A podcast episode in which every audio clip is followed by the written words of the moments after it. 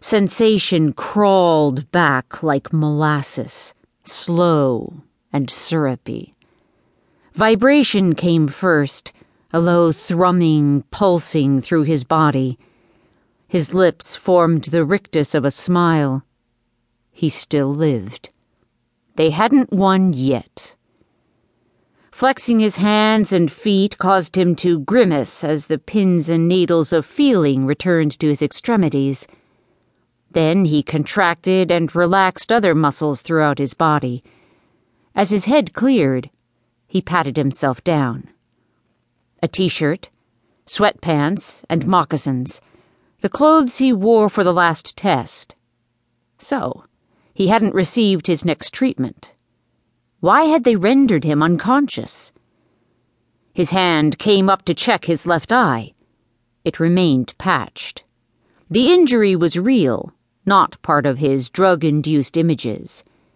As if it heard, pain surged where his left eye had been. He cursed. Then fear congealed in his stomach, a small, hard ball expanding to fill his gut. They may have done something to him to make him give up his ace in the hole.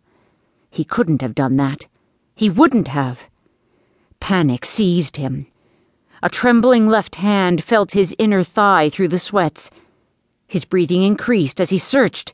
He couldn't find it. It wasn't there.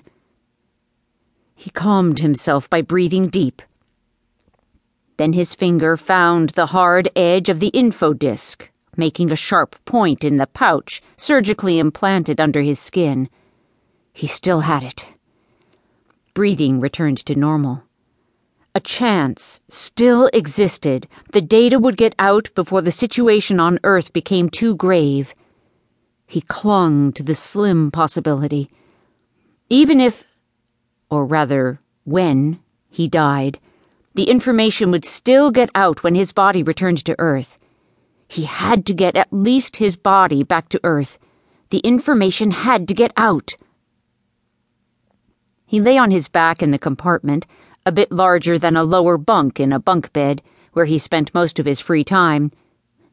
Free being defined as the time whenever he wasn't being prodded, poked, or tested to exhaustion, or wired up with so many electronic patches after being made to ingest something foul Or his reactions measured after being forced to breathe gases producing a hallucinogenic or other detrimental effect.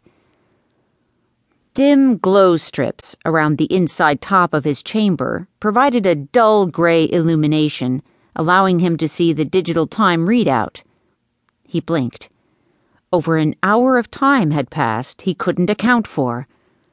The time for an injection had also gone by.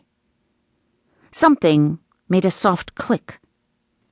The soft click had previously indicated a coming injection. He tensed his muscles. His breathing slowed, and he tried to relax his body, waiting for the dreaded poison. He tried to figure out what it would be this time. The injection didn't come. Nothing. His right hand rose. Maybe he could reach the injection site and remove the damned poison inducing needle. Sometimes his shackles allowed him to touch his other arm. He'd done it before, though he was punished each time he removed the line. His left hand reached over to check the line they used to inject the newest set of drugs time dilation drugs. The line he called the injection line had been removed. His right arm moved without hindrance, no shackles.